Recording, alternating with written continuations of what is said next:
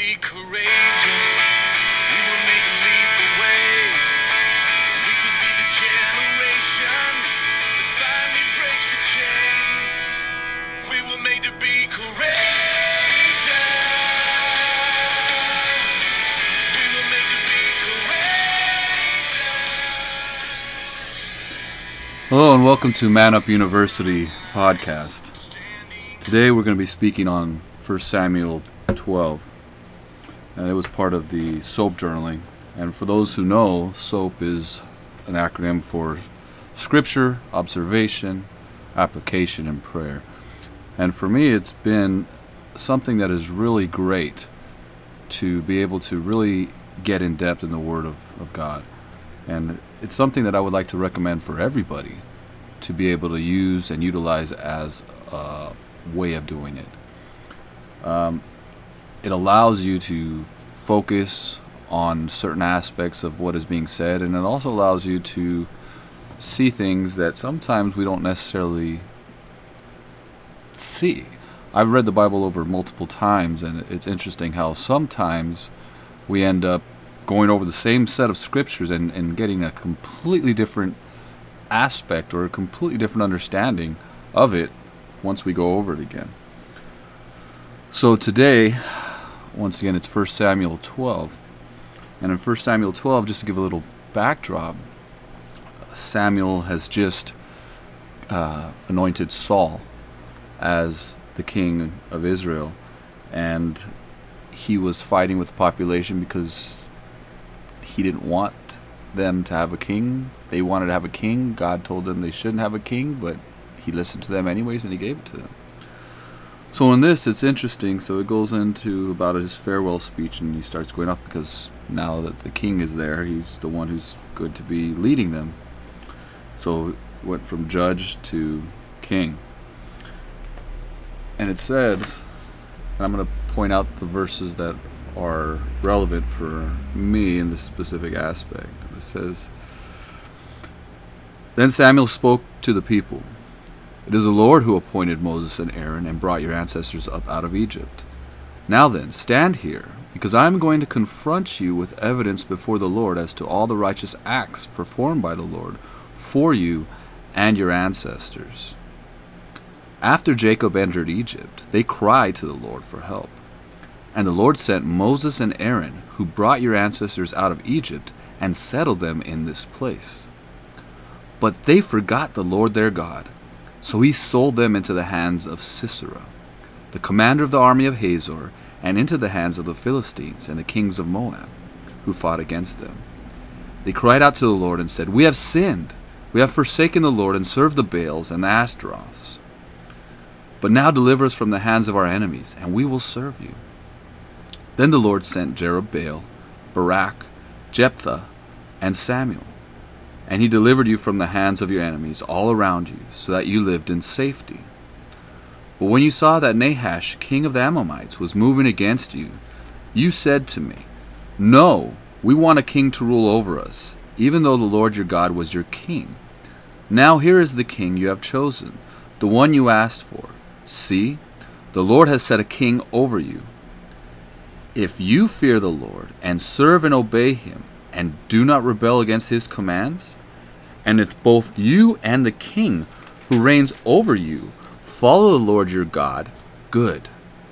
But if you do not obey the Lord, and if you rebel against his commands, his hand will be against you, as it was against your ancestors. Now then, stand still and see this great thing the Lord is about to do before your eyes. Is it not wheat harvest now? I will call on the Lord to send thunder and rain and you will realize what an evil thing you did in the eyes of the Lord when you asked for a king. Then Samuel called on the Lord, and that same day the Lord sent thunder and rain. So all the people stood in awe of the Lord and of Samuel. The people all said to Samuel, Pray to the Lord your God for your servants, so that we will not die, for we have added to all our other sins the evil of asking for a king. Do not be afraid, Samuel replied. You have done all this evil Yet do not turn away from the Lord, but serve the Lord with all your heart. Do not turn away after useless idols.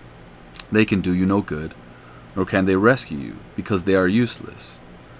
For the sake of his great name, the Lord will not reject his people, because the Lord was pleased to make you his own. As for me, far be it from me that I should sin against the Lord by failing to pray for you. And I will teach you the way that is good and right. But be sure to fear the Lord and serve him faithfully with all your heart. Consider what great things he has done for you. Yet if you persist in doing evil, both you and your king will perish. And that finishes off 1 Samuel 12. And the, the phrases that I'd like to point out is But they forgot the Lord their God, and he sold them into the hands of Sisera. If you fear the Lord and serve and obey him, and do not rebel his commandments, and if both you and the king who reign over you follow the Lord your God, good. I, I think it's interesting that when we forget the Lord, we end up being in slavery to sin. We forget about all the blessings that He's bestowed upon us. We, we forget about the things that He had done for us all these years before. Just like with the children of Israel, how He brought them out of Israel, how He brought them out of bondage. I think it's very symbolic that in the same aspect that sin becomes slaves, we become slaves to sin. And he breaks those chains. He breaks those bonds of slavery to sin for us. And that's how we do that. If if we serve and obey him with a whole heart, then we break those chains and we become free because we are free to serve him because he was the one who broke those chains in the first place. I was also very concerned with a way that I had thinking. And it was interesting that a lot of times we focus on, well, as long as we go and, and avoid bad things, as we don't do bad things, then we're okay. We're walking blameless before the Lord. And, and it's interesting to note that Samuel points out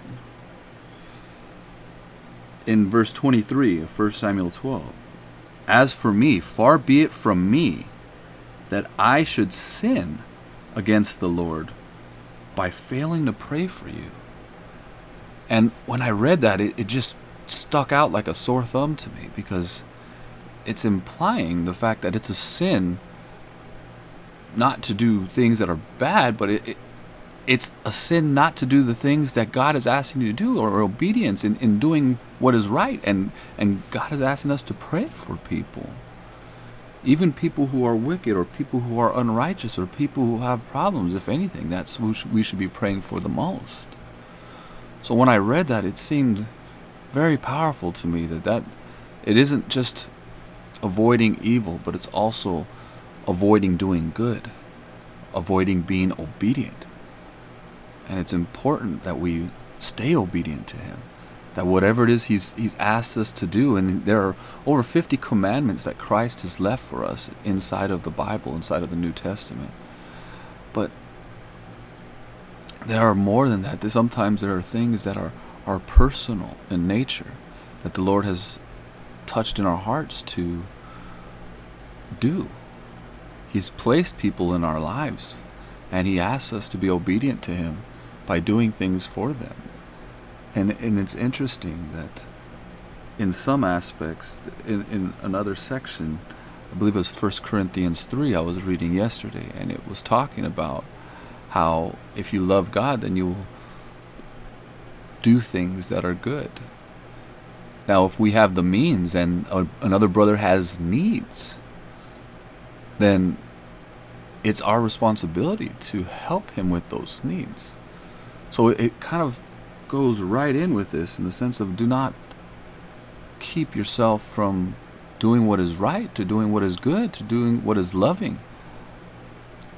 And I just wanted to point that out for us today because Samuel was pointing out to the children of God that all these things that he's done for them and he's continued to do for them and he saved them, yet they rejected him and wanted a king. And he listened to them and he provided them, even though he told them exactly what was going to happen to them with regards to what would happen when the king was there. He, they still wanted him. And it wasn't until Samuel pointed it out and said, Look, look at all these things that the Lord has done for you, yet you want to switch him for a human king. But there's still hope. Regardless of all your sin, regardless of all your evil, fear the Lord and serve him faithfully with all your heart. Consider what great things he has done for you. Yet if you persist in doing evil, both you and your king will perish. I think that's important to note that that's exactly how we should be. That we should fear the Lord and serve him faithfully with all our hearts. And not persist in doing evil, but rather persist in doing good, persist in obedience, persist in being obedient to what God has asked us to do. So, in application for this, we, we can say, Do not forget the Lord and turn away from useless idols. Pray for those in need and do what is right. Serve God and obey Him wholeheartedly. So, for today's prayer, uh, this is what was written by me. Lord, be with us today. May we not forget you and your commands. May we remember the many blessings you have bestowed upon us. May we serve you wholeheartedly. Convict us and remind us of your love and ways. Be a lamp to our feet and guide us that we may continue to pray for those in need. May we turn away from useless idols and only choose you. Be with us in all these things. In Jesus' name, amen.